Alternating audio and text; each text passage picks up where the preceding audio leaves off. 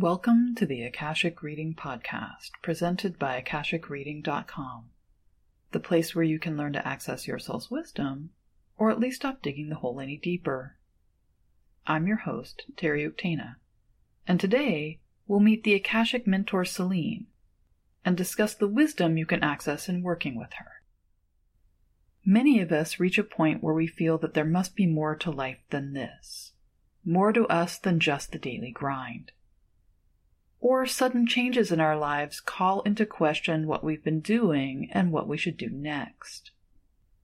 In times like these, our hearts can break open, and we can feel a calling to be our authentic selves, even when we have no idea what that might actually be.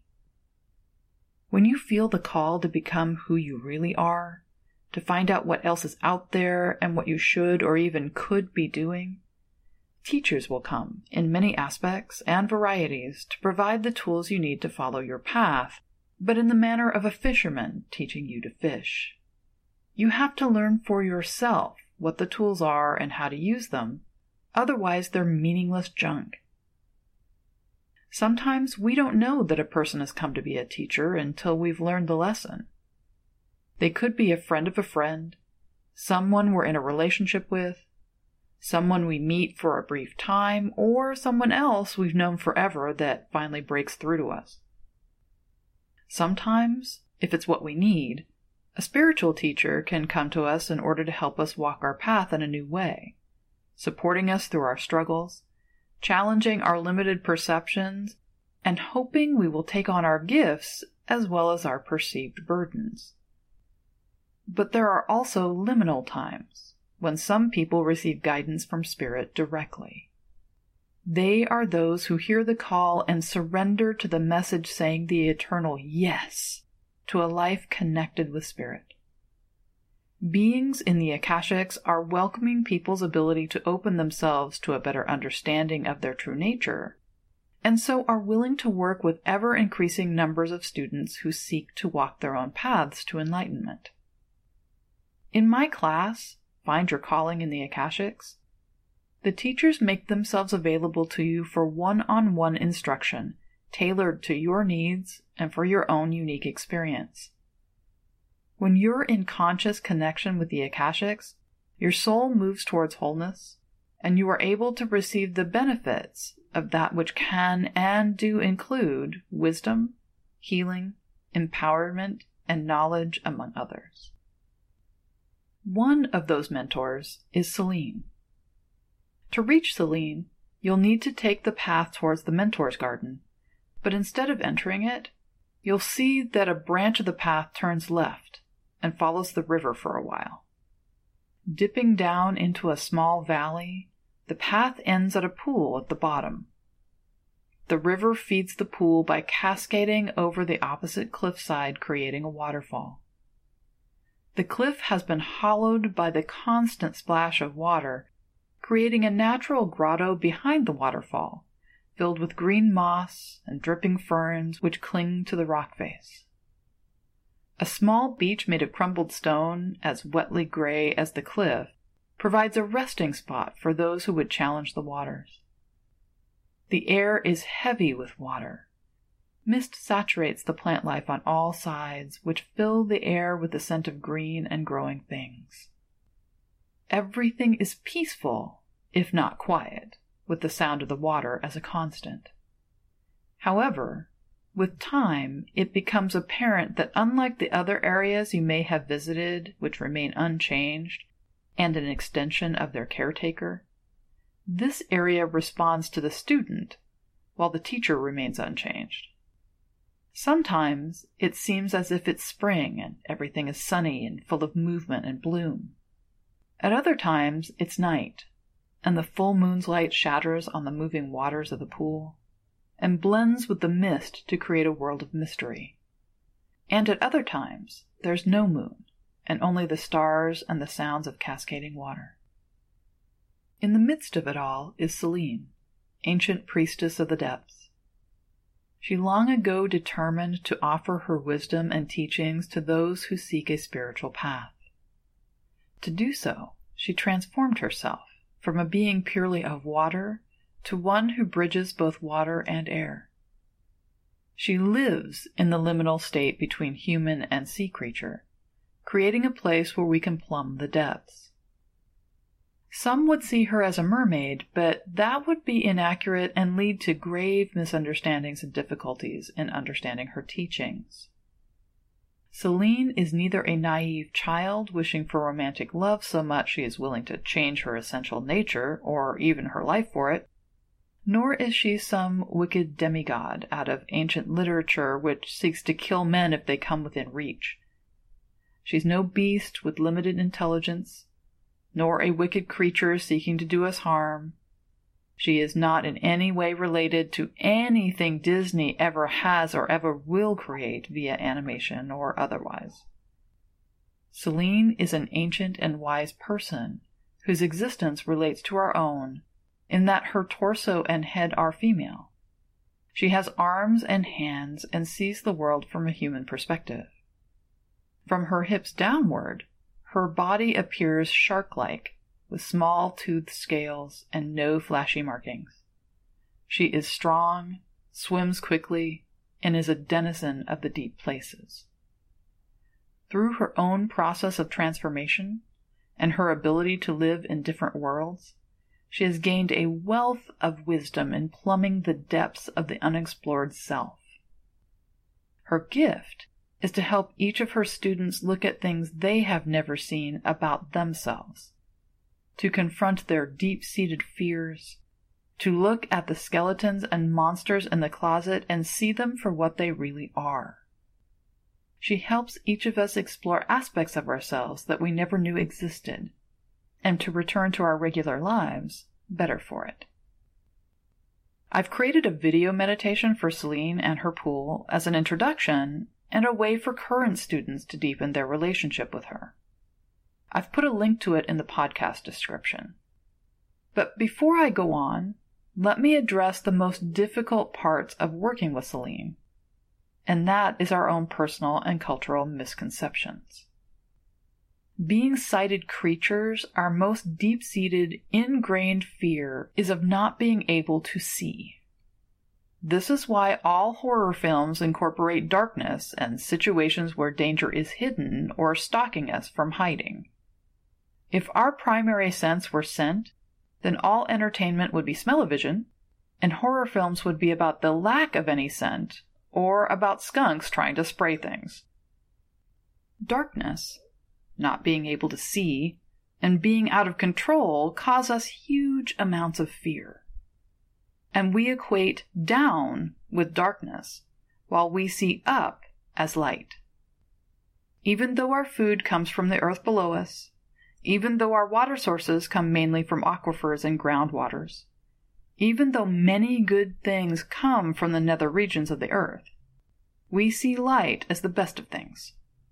And so, from ancient cultures to today, we're taught that sea creatures and those who live in or near the earth are less than us, to be controlled by us, or destroyed by us because they are in harmony with darkness.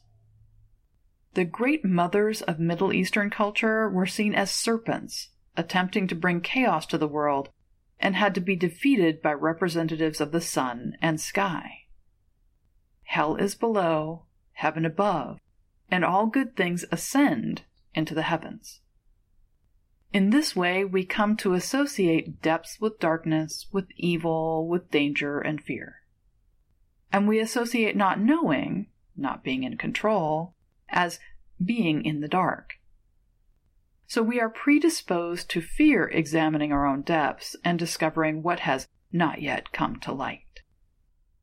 Another misconception we suffer from is that what is different from us is dangerous and must be controlled, kept at a distance, or destroyed in order to keep us safe. This is a fear used in military training to create a fighting force willing to kill other human beings. It's also a key factor in bigotry, which has lasting effects generation after generation.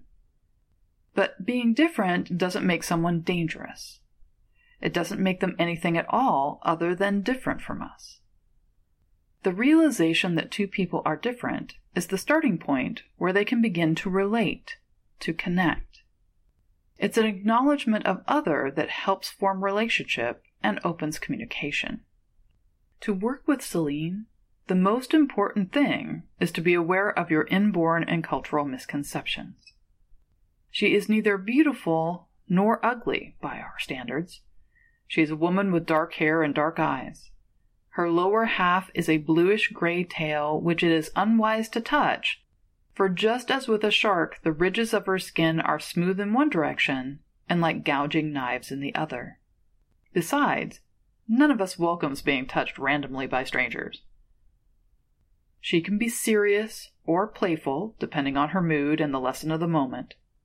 All that she asks is that you be honest and willing to try when she suggests a course of action or points you to an area of interest.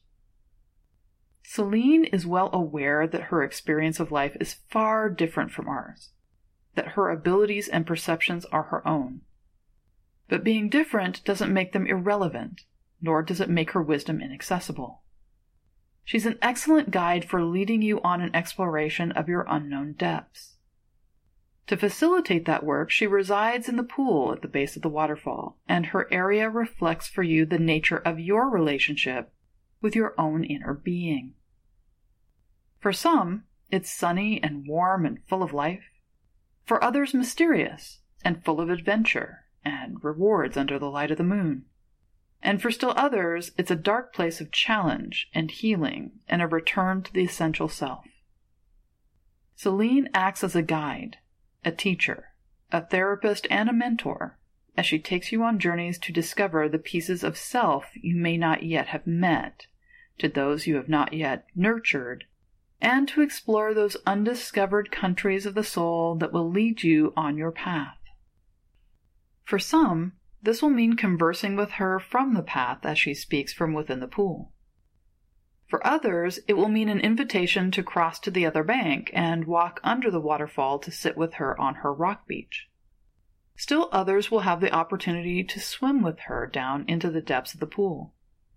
No harm will come to you there, for she won't allow it, and the insights you gain will inform your life forevermore. Whether soul searching is a new experience or something we've worked on for years, whether we are healed or newly broken, or anywhere in between, there are aspects of ourselves which deserve to be seen and heard, appreciated and attended to, confronted and acknowledged, and in the end made whole through our conscious awareness and acceptance of them. Each of us is unique, and so will have unique paths in order to explore these aspects of self. For some, it will be a rediscovery of some piece of the self left behind that can be revived like a joy of art or nature, playing a sport, participating in music or dance. For others, it may be something seemingly silly which brings joy into their life. In the past, they ignored its pull, but now they can give themselves permission to indulge, removing judgment and freeing happiness. For some, the journey may be what Joseph Campbell described as facing your dragon. It's about facing your greatest fear and seeing it for what it is.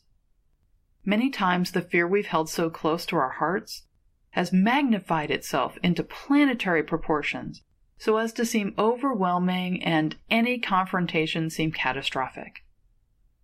We are unable to see the contradiction between the overwhelming catastrophe we perceive as waiting to happen and the fear, which is in reality not too big for us to hold it close, as we've done so all along, and not so strong that it has on its own broken away from us to run rampaging through our lives. Selene can help to bring things back into perspective and give us the tools necessary to confront the dragon and start living without fear. The first step is to realize that we are not alone. Others may need to use their archaeological skills to dig up the root causes for negative self identity and low self esteem. While the rhyme says, words can never hurt me, they can become part of our belief system, which we use to mold who we are and how we interact with the world. Finding that our lack of self worth was partially created through the thoughts and actions of others allows us to free ourselves from that structure and to build a new identity based on our own truth.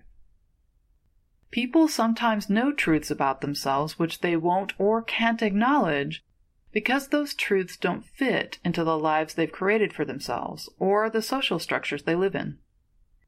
Diving into their true nature can give them permission to explore those aspects of self. Many women today are reawakening to their own sovereignty in all aspects of their lives. One way this is being experienced is by a reemergence of the ritual of reclaiming virginity. In ancient Greece, the goddesses were sovereign over their own sexuality, and the word virgin did not refer to the state prior to one's first sexual experience, but to sovereignty. Monthly or annually, priestesses went to the waters under the light of the moon and rejuvenated themselves, returning to the temple as virgin, as sovereign over themselves and their perspective on life and the world around them. This is one of many ways that what has lain dormant within can be awakened through work with Selene. And, for far too many, the journey may include healing hurts which have left scars, which continue to bleed, which have left devastation and numbness and rage and screaming which makes no sound. Selene provides a safe place in which to begin or deepen the healing process which requires nothing of you but being honest and truly who you are. There is no greater gift which anyone can offer than to tell the story of who they are. Selene will bear witness to all, standing as a living testament to the fact this happened. It's true. And you are amazing just as you are, for we are most beautiful in the broken places. Selene revels in the psychology of her work. She exists in the state between waking and dreaming, between the conscious and the subconscious. Her world is created by the sunlit, moonlit waters of the conscious world plummeting into the subconscious and creating the pool which is her temple. She lives in the ever present metaphor of the soul, the movement of water. Like humans, the waters of the river, the waterfall, and the pool are ever moving, never the same drop twice. The only constant in it being change, and yet it is itself, unending and unchanging. It is the river, the waterfall, the pool, no matter how much water flows through. Such are we, the stuff of stars, constantly changing and yet always and forever ourselves. This is one of the few things that can make her laugh, this metaphor that she lives in. Sometimes you will see her play and splash and laugh with delight at the thought of it. And it is why she knows that nothing you experience with her can truly harm you. No matter what you discover or what challenge you face, you will simply become more of who you truly are, and the rest will wash away. The process can be beautiful and nourishing, or raw and emotional, or as unique as each individual soul. But it is a gift which she has already reaped the benefits of for herself, and she will gladly help you to receive it as well. And that's all the time we have this week. Next week, we'll be working with Akashic objects or pretty much anything and everything in the Akashics other than your soul book, which isn't nailed down. If you're interested in knowing more, check out my website, akashicreading.com. And if you're enjoying this podcast, please take a minute to show it some love on iTunes. Your comments are also appreciated. Thanks. Bye.